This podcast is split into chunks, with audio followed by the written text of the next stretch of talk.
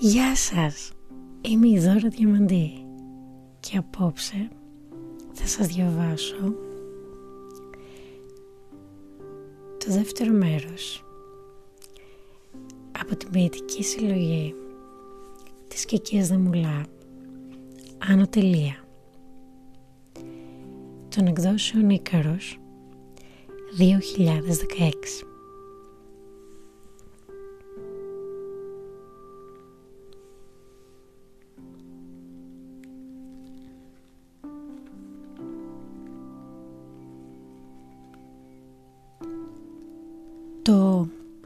άλωση της λύθης.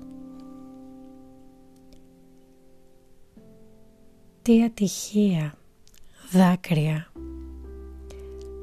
Άψογη ήταν η μελέτη σας για την νόσο της θλίψης.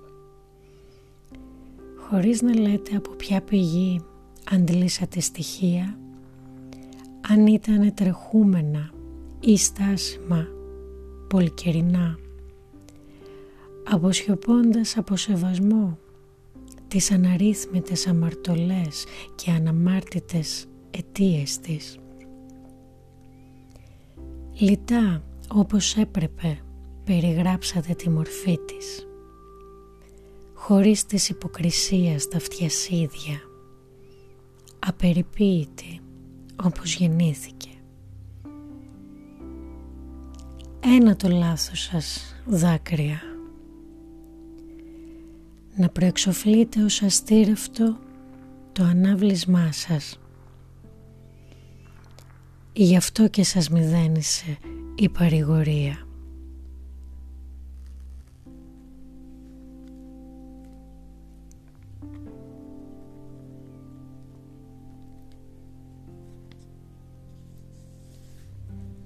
Δώρο πανάκριβης σημασίας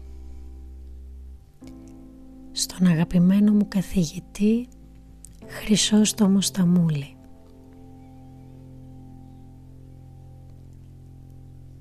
Πέτρα ήταν ωραία, γεννημένη, πορόδης και ανέπνε κανονικά η σκέψη.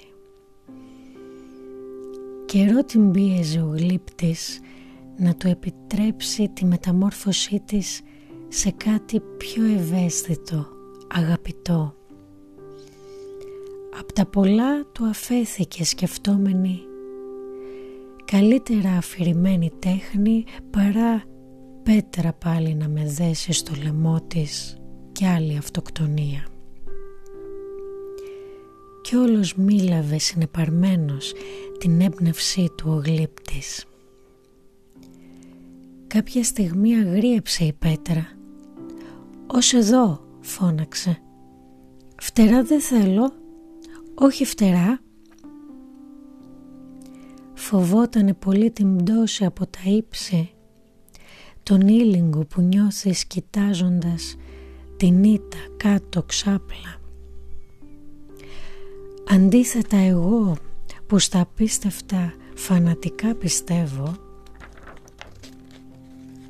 ευχαρίστως ανταλλάσσω το σκληρό έδαφος που μου αναλογεί για ένα-δύο πόντους αφράτο ουρανό. Οικέτευσα της φαντασίας την πέρα για πέρα του κεφαλιού της τέχνη. Δώσε σε μένα τα φτερά αρκεί να είναι ίδια με τα δικά σου. Και όπως εσύ κατέστησες πετώντας όλα τα δύνατα δυνατά κι εγώ να τον μπορέσω μα η φαντασία μου το ξέκοψε. Σε πόσα και σε ποια χαρίζομαι η φύση επιλέγει. Γραμμένα ένα-ένα μου τα δίνει. Μα ο δικός σου άνεμος δεν ήταν στη λίστα.